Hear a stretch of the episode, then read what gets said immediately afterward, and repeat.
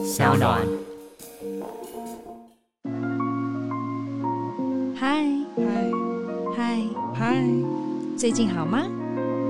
嗨嗨，最近好吗？酒馆不打烊。可能可能因为跟智商师讨论的时候，就是有有一种就是我很害怕我会受伤的那个状态，嗯哼，所以我也不敢让自己付出太多，最后对方假如要离开的时候，我承受不了，嗯，所以我很多这种很奇怪的机制，导致只要有人靠近我，就会你只能靠到这里哦，然后我也只会到这里哦。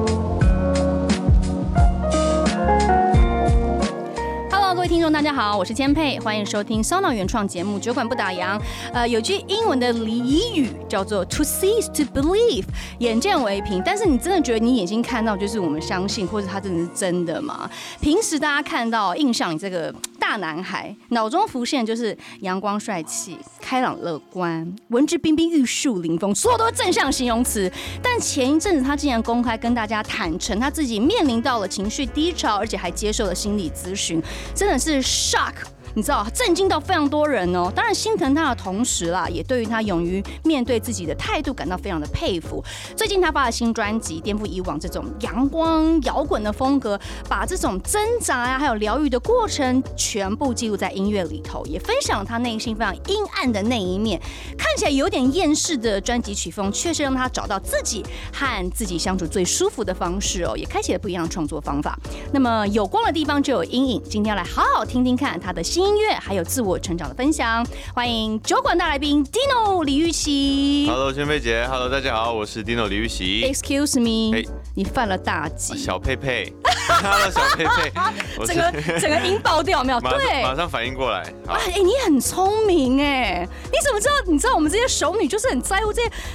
但不 Never call me sister，直接不叫，不是又显得不太礼貌？不会啊，你们不理解。你知道我刚出道的时候，我那时候跟梁咏琪，你知道梁咏琪吗？我知道。好，我跟 Gigi 就是同一间呃经纪公司，然后一看到就，你知道我才十八岁，我就呃 Gigi 姐好，然后我就。呃，就是九十度大鞠躬。他说，嗯，不好意思哦，呃，你叫什么名字啊？我说，哦，我我叫千佩，千佩，以后叫鞠鞠就好了，不要叫姐哦。呃，可可是我才十八岁，我我我从小就喜欢听你的专辑，呃，短发，呃，我一剪断我的吧，我还自我介绍，你知道吗？然后他就整个脸都绿了，就说，嗯，就是以后叫居居就好了。哦，真的哦，所以女生真的都很。我 finally 我我理解这件事情。当我真的长大了以后，哦、所以记住，下次看到我叫什么？小佩佩，佩佩，佩佩，好佩佩。哎、欸，真的是很开心的一件事。不过，我我真的第一个问题想问你，现在好吗？嗯、我觉得我蛮好的，因为一开始其实看你的新闻是有一点，真的是被吓到哎、欸。可能标题比较耸动一点啦。其实我的我觉得我都还是蛮正常的。因为呃，有时候我们也不是说不正常啊，就是说你真的知道说，哎，好像有 something wrong，真的有一点点小小的问题的时候，嗯、呃，或是你可能觉得，哎，是是是哪里呃出现了这些问号，所以你去找心理咨商师这件事情，是你有想很久、考虑很久吗？我有思考了一阵子，对，因为我我的我知道，我跟我爸妈提出这个的时候，我妈一定会有反弹，哦、对，因为。就是我觉得可能传传统一点的思想会觉得你又没生病，为什么要做这件事情？这样，但其实就是我觉得智商不是看医生了，嗯、对，他只是可能需要一个人帮你疏通一下你内心的一些结，这样子。可是你那个智商师是你认识的人吗？呃、其实不是，不认识啊。那你怎么敢把这些内心的呃可能问题啊，或是这些想法去去跟一个陌生的医师讲啊？你不觉得？你会有些包袱。第一，你你是李玉玺，你是 Dino，你你你是公众人物，你怎么会想要做这件事情？而且你还要付钱。我觉得是当你踏出去愿意做这件事的时候，你坐下来就敢讲。嗯，我是这样啦。对对，因为我我我最想知道的是先解决我内心的这个问题，而不是说有什么东西可以讲，什么东西不能讲。嗯，这样对对对。所以、就是、那这个过程大概多久？嗯、我到现在都还在进行。从过完农历年之后，那很久哎、欸。对啊，就几乎每个礼拜都会去一次。去聊，还是你想要把那个智商师？智商师是一个姐姐啊。你看，已已婚已婚姐姐，哦、已婚已婚。所以其实跟他在聊天的过程当中，你会得到一种心灵的稳定嘛，或是觉得哎、欸，好像有点释放内心的自己，压抑的自己。对，因为我可能从以前就是一个不喜欢谈论自己的人。对。那我连在自己面对自己的时候都不喜欢谈论自己，所以我会变得很不认识自己。那借由这个一个小时的时间，他会陪我聊我这个人，那然后会慢慢帮我引导一些方向，或是问我一些问题，让我去思考。我觉得对我来说蛮重要。哎、其实我我在看这些呃功课啊，譬如说在做你的这些呃报道的时候，我就在想说。真的有可能吗？就是说，你是一个这样子出生的家庭，然后怎么样也算音乐世家，然后一路这样子一直进演艺圈到现在，大家真的对你的印象都是很正向。可是，竟然会有这个算是比较阴暗面，就是你不清楚自己到底想要的是什么，或者是说你自己到底问题出在哪里？怎么就怎么会有这个过程？我真的很难想象。哎，你自己有觉得是一直以来都知道这个问题所在吗？还是到做了这张专辑？呃，新专辑之后，你才发现这件事情的。我从以前只觉得我特别冷静跟冷血，很 calm 这样。就是对，就是做什么就就是比如说情侣不会吵架，对，谈恋爱不吵架，然后可能就是哎、欸、家人过世我也不会掉眼泪，对，看戏也不会掉眼泪。我只觉得我好像天生少了一个情绪的可能一一个开关，一个神经或是什么的，uh -huh. 没有想那么多。可是。在去年的时候，我是瞬间对这个世界感觉很遥远的，很厌世。对，就是呃，也不能说讨厌，但是就会觉得我跟他跟这个世界好像不不是那么靠近。嗯哼，对，好像就是哎、欸，这个世界是一个脱节了，对吧？世界是一个拼图，但我的形状不在任何一个地方的那种感觉。嗯、我相信很多人也都是有会有这种感觉。对对，那我在这个状况的时候，我然后对于。家人的关心啊，或是另一半的关心，我都变得很排斥。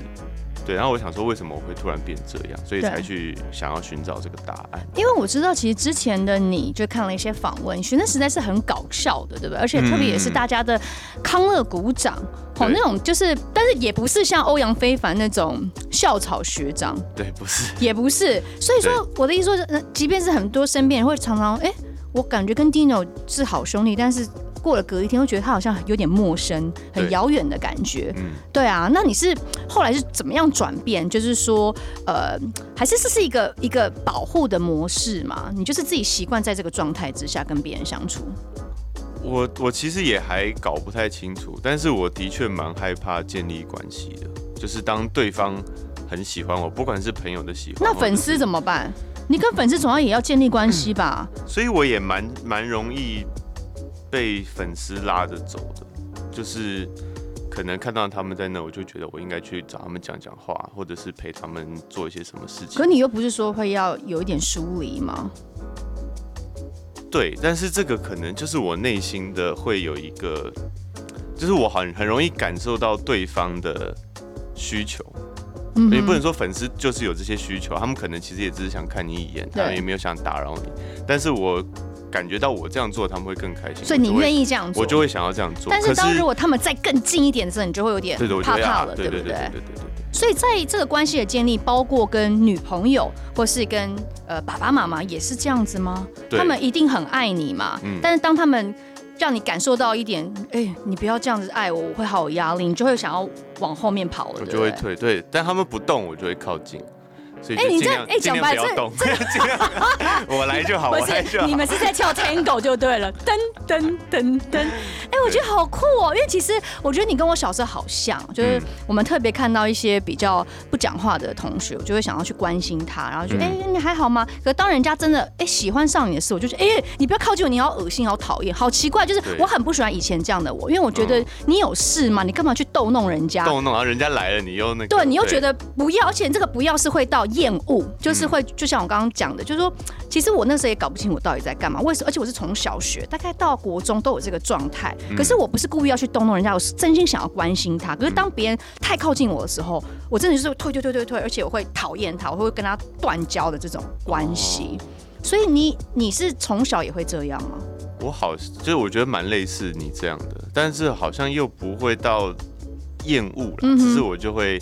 害怕，对，害怕跟慢慢抽离这样子。对，那你是怎么解决的？我想我很好奇。但是没有，后来就真的这件事就是淡淡的就就没事。我就找到我真心很喜欢的，哦、应该说我那个是不太清楚我自己要的是什么，我只是很喜欢一种去帮忙别人、去关心别人的这个这个状态。但我反我反而是会觉得我害怕自己失去那个控制，就是我可能其实很喜欢这个人，但是我会我会给自己设一条。规矩或者是一条线，就是我不能太爱这个人。这可能是一种太压抑的，或许是你真的没有碰到那个真的可以带给你方向的那个人。因为你常常可能现在接触到一些女生，都是年纪比较呃跟你同梯或是比你小啊，她们可能在心智年龄上，她比较没有办法去理解你的处境，所以这也难怪，可能当时有一些的新闻会把你可能就是写的稍微有一点觉得哦是男生负女生或是什么什么，可是事实上根本就不是。纯粹就是因为你个性使然，你不是针对任任何一个人，你你李玉玺就是长这个样子的保护色。对，好像，但我我觉得不不是不是说我没有遇到真的喜欢的人了，我我的感觉是我还是有，只是我我的性格太容易就是很害怕自己付出之后。可能可能因为跟智商师讨论的时候，就是有有一种就是我很害怕我会受伤的那个状态，嗯哼，所以我也不敢让自己付出太多，最后对方假如要离开的时候，我承受不了，嗯，所以我很多这种很奇怪的机制，导致只要有人靠近我，就会你只能靠到这里哦。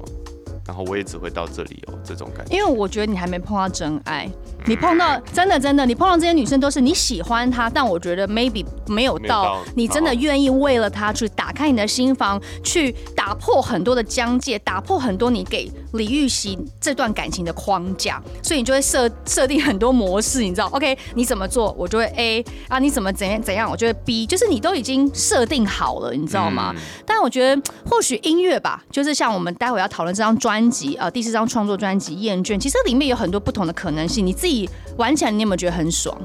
其实蛮开心的，对，因为在大概一两年前的时候，就有一直在思考怎么去慢慢的转变，让音乐或者是让自己的形象更成熟一点。对，然后一直找不到，就是怎么想都会觉得太刻意，或者是太太故意的这样子。结果就因为那个去年的这个事情，然后反而产生了这些音乐。然后就很自然的就变成这个样子，所以蛮开心。因为其实前面在制作专辑的时候，你是不是都是一个比较中规中矩，然后你会想比较多，会把一些你的设定都会先放在前面，嗯、对不对？对，我会先想清楚这一这一首歌我的主题是什么，然后用字什么我都会很刁，字字珠玑，对，就是这一个字不对就不对，我觉得整个要一直重新想这样子。那这一次。可能因为就是疫情期间，所以也不知道什么时候会再发歌，所以就很随着自己的那个感受，然后就随便随便写，也不能说随便写啊，就是比较 freestyle 自由的写，很自由发挥啦。对对对对对。那连就是 MV 的拍摄，你这次有参与很多的意见跟想法吗？其实没有哎、欸，比尔贾导演就是有一种读心术的感觉，嗯哼，我觉得很神奇，因为我跟他是没有合作过的。从来没有，从来没有，然后也彼此不应该不算认识，不不认识这样。然后他听了我的歌之后，就主动说想要先聊一聊这样。然后一见面，然后坐下，他就说那他先讲一下他听到这首歌之后想象的画面是什么，嗯、然后就是 MV 上这样子。因为其实我自己个人啊，目前 so far 听了几首歌，我最喜欢的是 Why You 哎、欸。哦。对，然后我就觉得。嗯小小的厌世感，但那个摇滚轻摇滚让人家觉得好舒服，然后特别是副歌的部分，嗯、就是莫名其妙就一直朗朗上口，你知道吗？是对于我我讲脏话这件事情，呃，其实脏话不是重点，因为、嗯、呃，或许吧，就是说，呃，因为我我本本人跟你没有私交嘛，我也不知道你私底下是不是一个会可能讲 fucking 的这个这个字的人，嗯、但是因为在很多英文歌里面，fucking 是件很正常，很正常的，对。所以当你在呃创作这个 So why you fucking lie，就是我就觉得好贴切，你好像把我带回到。我的青春时光，哎、欸、，Excuse me，姐也是很年轻的，好不好？就是青春对，还是青春，因为我我也很喜欢听这种摇滚，你知道吗？嗯、然后就觉得好特别，就是跟以前的李玉玺这种，就像你讲的这种，你知道，Sunny Boy，就是很很不一样，所以你可以很放松的做你自己。你在这张呃专辑里面，或是我刚刚特别强调这首我有感觉的歌《Why You》，你是不是也有一种做自己的感觉，一种释放？我觉得有哎、欸，就是可能以前会很担心。公司会怎么想这样子？但是可能从去年开始就会觉得啊，随便先做再说，然后结果公司反而给了我很大的空间去执行这件事情。对，然后同时又还甚至说，那不然你来当制作人，或者你怎么样？Oh. 对，就是给了我很多很大的空间，想要让我自己做我想想做的音乐，这样子。对，嗯，所以就整整整张都做的蛮开心的。哎，那这这这个这首歌虽然它是属于这种轻摇滚嘛，它可以唱，嗯、它可以现在唱现场嘛？没有带任何的，就是乐器或什么？可以啊，但我就唱低低一点的好不好？好，可以，可以，可以。So why'd you fucking lie? Why'd you fucking lie to me? 失去你的温柔，失去你的笑容，我没那么脆弱。继续吗？要。You never meant the words you said, never meant the words. You say，你去你的太空，我住我的地球，过好你的生活。拜托不要想起我。哦，融化全粉，耶，谢谢。哎，真的很好听，你们大家不觉得吗？而且他那个 MV 就是很酷，你知道吗？就你们还戴了一个那叫什么防毒面具。就是一种与世隔绝，然后想要活出自我的那种态度。对对对对对。其实每一首歌都有这种感觉，对不对？就是真的跟以前的 Dino 很不一样。我觉得整张都是有点从真的内心出发的那种感觉。就是虽然 Why Why You 这首歌是歌词上比较像在讲感情，对对，但是其实我觉得也蛮多是在讲我自己的。我很常会欺骗自己，认为自己应该要。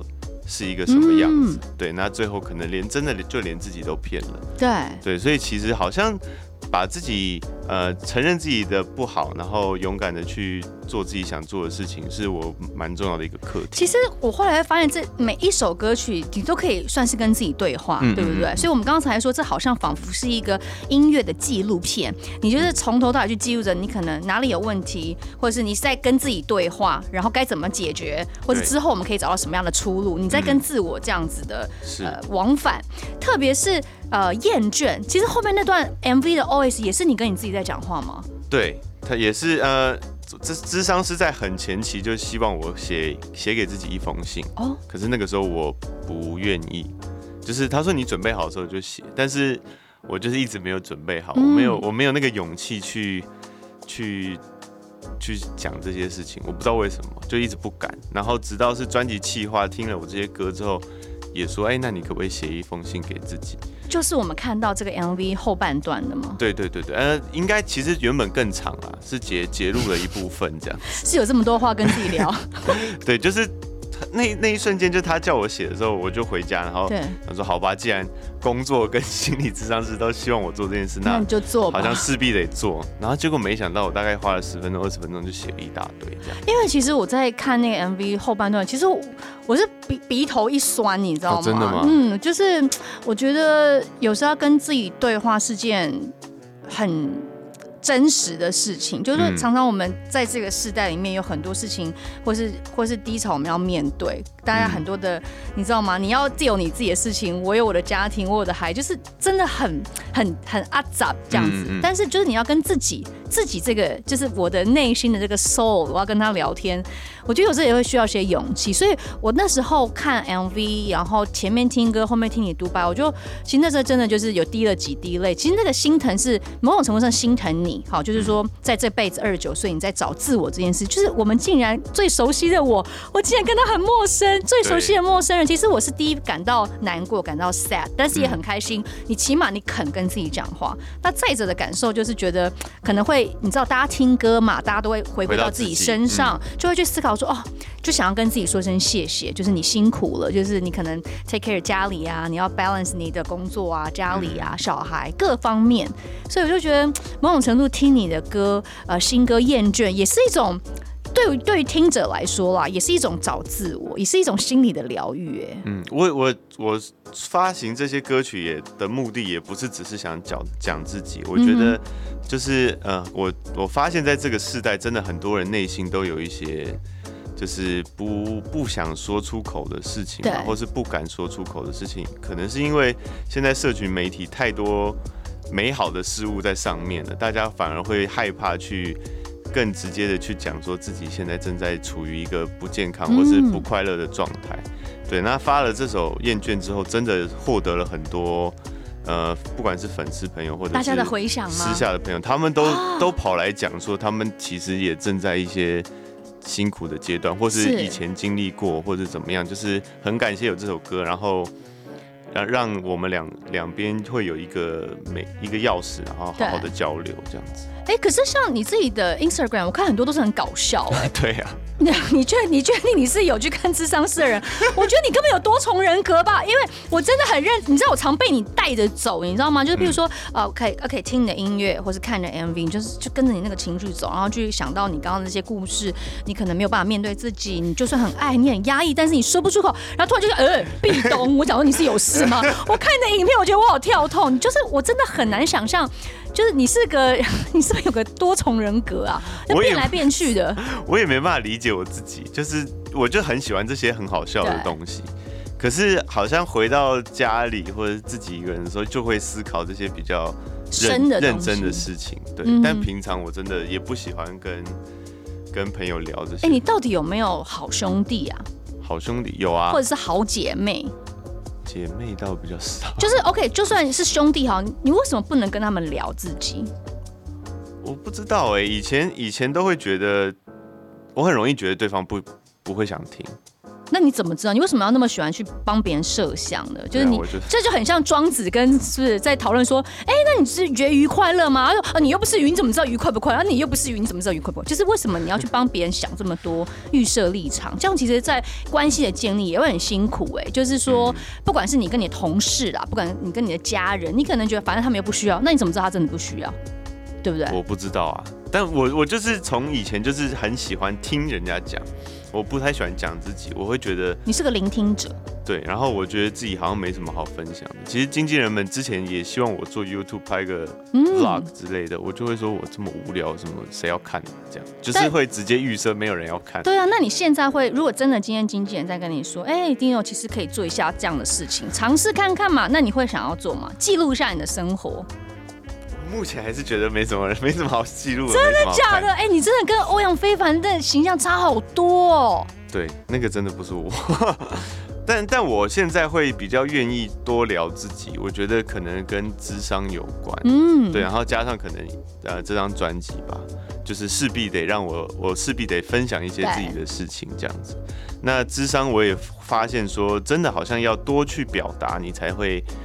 跟离自己近一点，嗯，对，就是跟别人聊，你也会发现，哎，别人可能是用别的想法去想，那你自己用开放的心态去接收的时候，你也可以重新的反思，这样子。因为其实，嗯，创作有时候都是坐落在生活周遭很多的小事情嘛，嗯、对不对？或是一些事件。那呃，经过这次的智商的经历之后，你现在在看世界，你会不会感觉比较友善一点点，或是会觉得，哎，这些东西可能 maybe 会是个真的是个小确幸哦。它可以变成是我呃创作的另外一个泉源。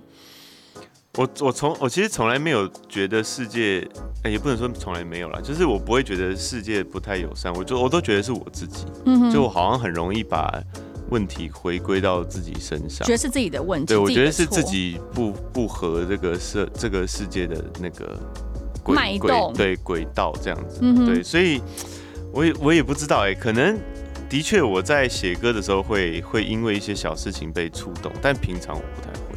真的啊？对，智商师也说，就是我好太冷感了，对不对？智商师说，我平常是就可能我的潜意识是不允许自己有这种情绪波动的。为什么？我好好奇，从小到大有发生什么事件吗？他应该有问过你吧？就是有没有一个什么契机导致你变成是你可以自我的，就是一件事情打过来，你可以先去 OK，好，我会怎么样本能去分解这个情绪，嗯、然后最后你就变成是一个没有波动的人。哎，我好羡慕这种没有波动的人，我好我好羡慕这种冷血的人。老娘这辈子觉得太有感情。了，可是我很辛苦，欸，我很羡慕有感情的人哎，欸。哎，欸，我觉得我们俩超怪的，因为我羡慕你，你羡慕我。对啊，好像都会羡慕自己没有的吧？对啊，对，我我跟智商师有聊，有试图去回溯以前，但是呃，目前归类出来的没有这个事件，没有特定重大的事件，但可能跟教育有关吧。就是可能我本身就是一个比较对周遭情绪很敏感的人，uh. 然后从小就是这样。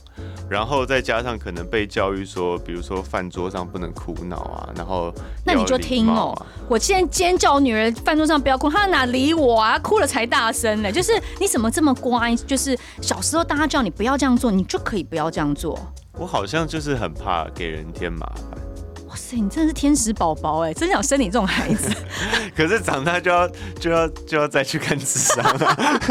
可是我觉得不知道哎，我觉得因为你知道，身为现在身为一个母亲，就会真的对于呃身边有这样子他的人生有了一些疑惑的时候，你会真的发自于一种母爱，你会很希望可以去帮助他，然后会很想要把他拉一把这样。所以我我我个人是建议啦，就是真的可能或许对很多事情要 relax 一点，要松一点。就是你常常会把自己 push too hard，就是太你太你其实你自己不觉得，但但常常你会把自己陷入在那个那个情境里面，所以导致说你会有这么多，你自己都觉得哎、欸，我我好像有点怪怪的，为什么我会有这些反应？嗯，对啊，对，所以现在呃，智商师叫我做的第一个练习就是没事就问问自己有什么感觉。嗯，对，但我一开始是完全没办法回答这个问题。真的假的？就是。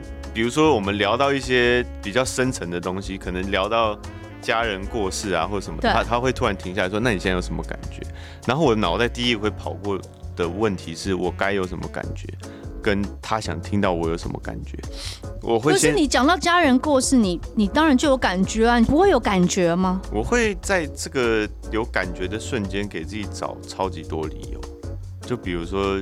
呃，爷爷过世，奶奶过世，就会瞬间就是，可是他没有病痛，这样，就是我会赶快赶、oh. 快有一个东西，然后去挡掉那个东西。哦，我懂了，嗯、就是你你你害怕自己难过，是不是？是不是你的潜意识？你觉得？你怕这个情绪你没办法 handle，所以你就马上就说哦没有啊，就他他走他也很开心啊，他没有他没有折磨啦。我觉得是这样，就是、所以这感觉就马上就飞到了，已经有一个机制了，对。然后智商是说我的那个体内机制强大到强大到我一个一句话里面可以前面三个字有感情，后面没有这样。譬如说什么叫前三个字有感情？就是他可能在讲我们在讲一些东西，他看老呃智商师也是一个情感丰沛的人，他就是眼眶已经红了。然后，然后他说，然后就是所以，所以你的那个感觉是什么？然后我就可能我觉得的时候是，他听起来是有悲伤情绪的。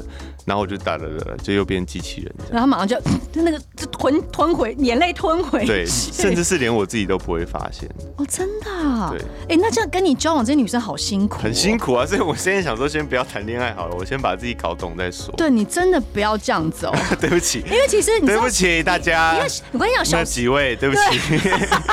所以我有时候觉得，哎，你好像少了那个 passion，那个 passion 是来自于对世界、对感情、对很多关系建立的一个。探索，其实你少了那个东西，你知道吗？对，就是不勇敢吧？我觉得，因为你怕受伤或者是什么、嗯、whatever，就是你就没有办法往前冲。我从小就这样，我不管是在任何事情上面，我连投资都会是直接规划的超清楚的，就是只有这一笔钱可以做这件事。对对对，哦、全部全部都是规划好的才执行。哎、欸，可是你好奇怪，其实你很有本钱做探索。哎，譬如说像你看你长得也帅帅的嘛，对不对？然后又有才华，其实。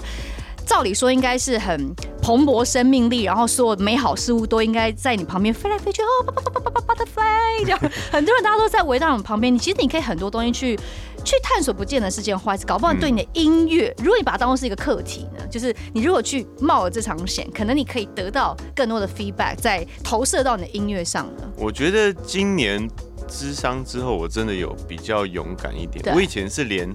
朋友，如果假如说今天突然传讯息说晚上有没有空，要不要吃个饭，我会拒绝。我会觉得你应该三天前问我，我会告诉你可不可以。你不应该现在跟我讲，你现在跟我讲好麻烦，我要怎么想，我要怎么怎么去，怎么回家？你是认真的吗？我是认真的。什么叫怎么去怎么回来？你就坐车啊，Uber 啊，计程车啊。但我就觉得 Uber 麻烦了。然后我那我做捷运，我现在穿这个衣服适不适合吃饭，或者是？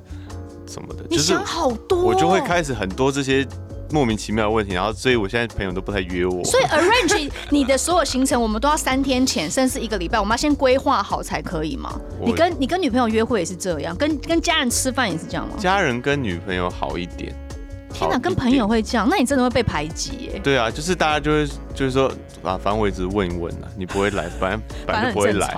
对，就是都已经习惯我会这样子。可是如果他提前问就可以，提前问我就会说我晚一点跟你说，我也 然后可能过个几个小时或是几天再说，哎、欸，我可以这样。然后就朋友就说没有啊，我我想说你不行，我已经约定位已经对对对，有可能也是会这样。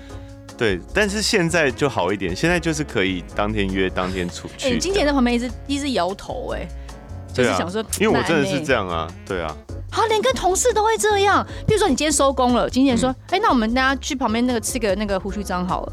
我我答应的几率很低。真的假的？就在旁边，就在旁边呢。很偶尔会说，哦，好啊，这样。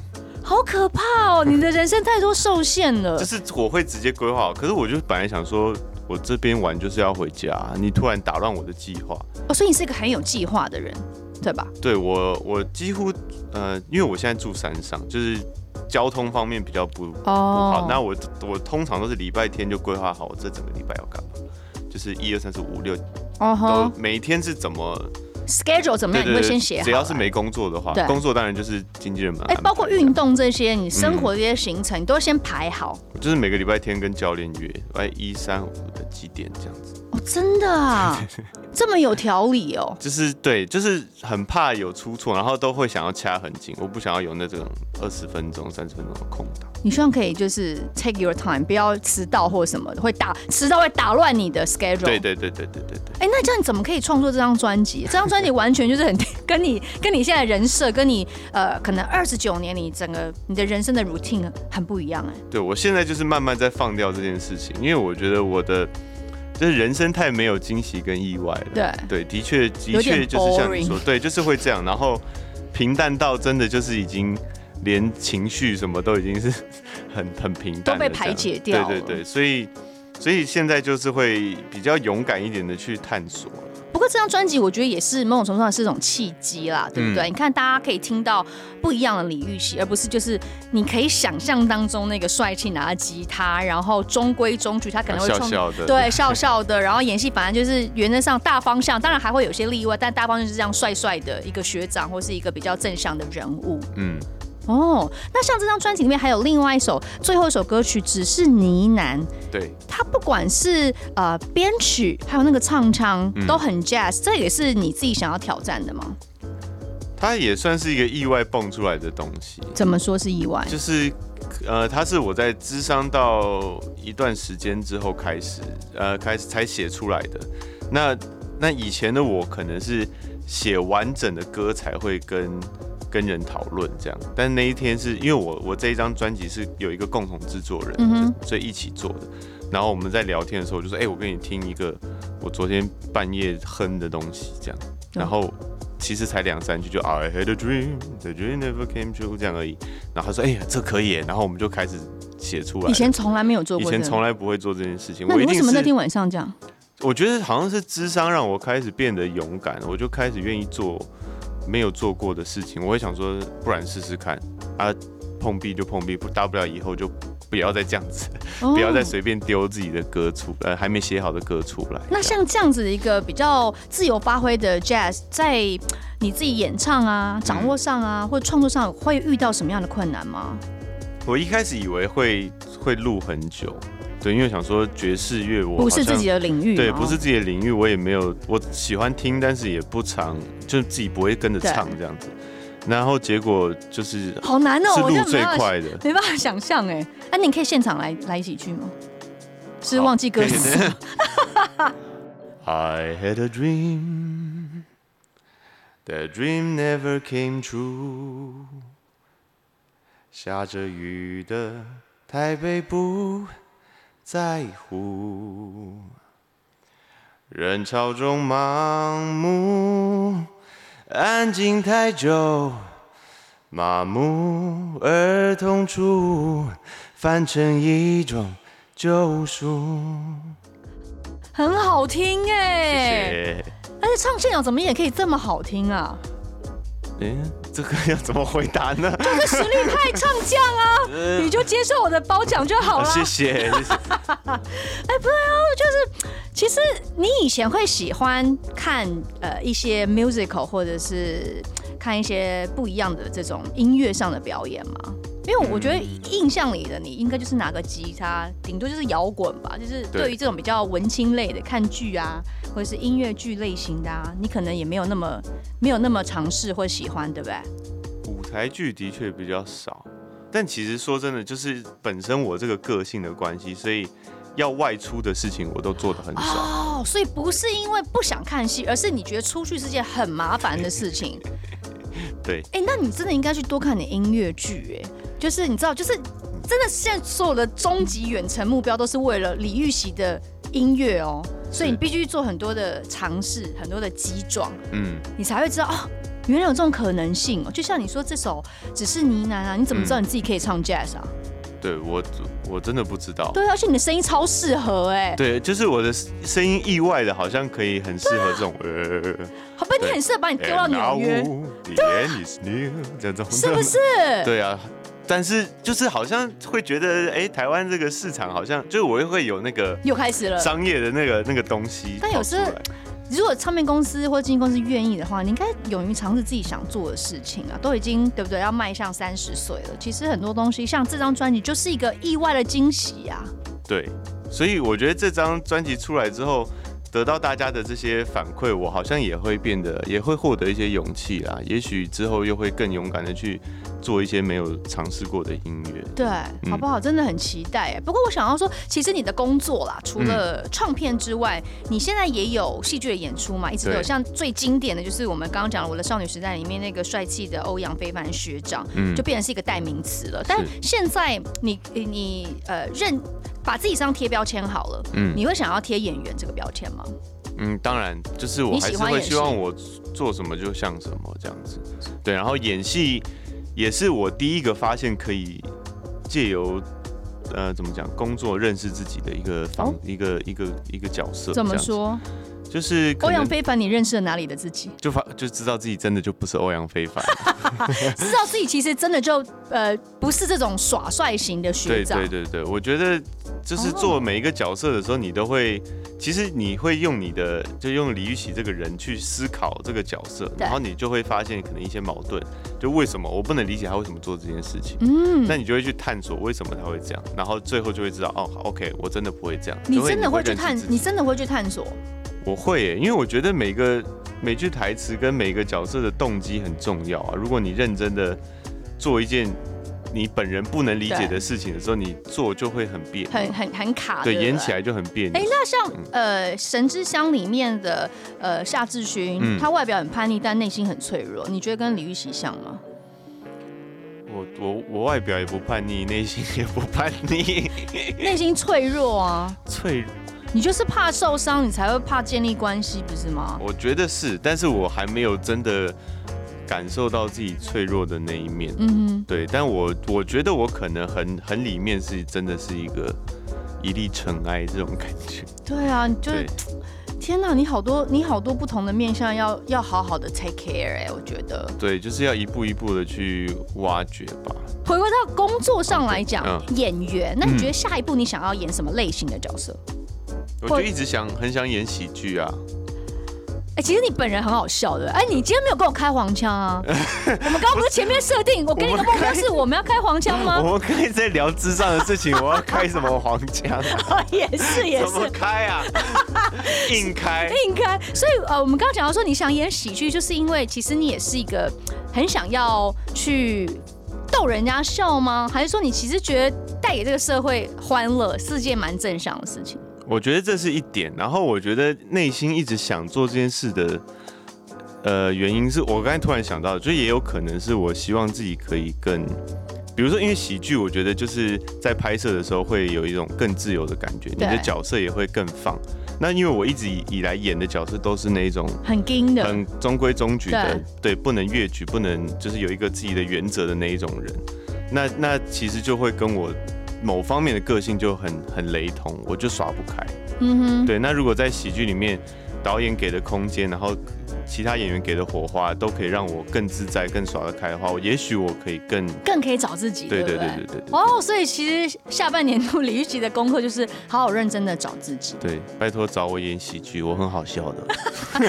自己讲。对，其实其实 Dino 真的很可爱。我一开始还想说，天哪，第一次访问他会不会有点距离？后来发现做了功课，看了一些专访，觉得一点都不担心你会有距离，因为你其实你是一个，其实你是个很可以跟人做连接的，你知道吗？只是你自己关起心房来，嗯，那实在是很很可爱的一个大男生。但是最近出了一张非常呃记录性质的疗愈过程的一个专辑，那最后我们还想要跟大家推荐一下这张专辑呢？或者是我们可不可以有机会可以在呃哪边可以听得到你的演出？最近的计划？呃，最近我在呃十月二十八号会在德沃有一个个人的演出，这样，哦，那也会用一个比较。呃，像这一张专辑的这种感觉，去跟大家做音乐的分享，然后同时可能也讲讲自己这样子，就这样。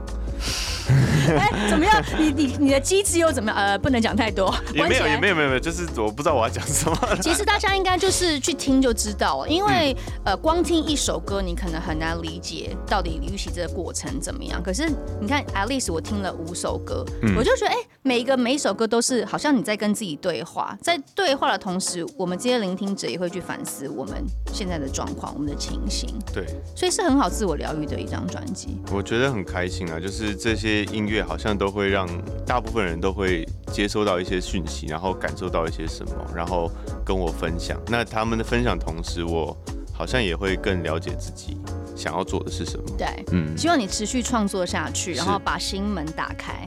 好不好？因为我们想要听到更多优秀的李玉玺的音乐。好，我努力打开。祝福你哦，记得要开开哦。好，开开腿，开开。好，硬开，硬开了一个红墙。硬开的，完美，Bravo，绝对是硬开的。谢谢玉玺，谢谢，谢谢。快笑死。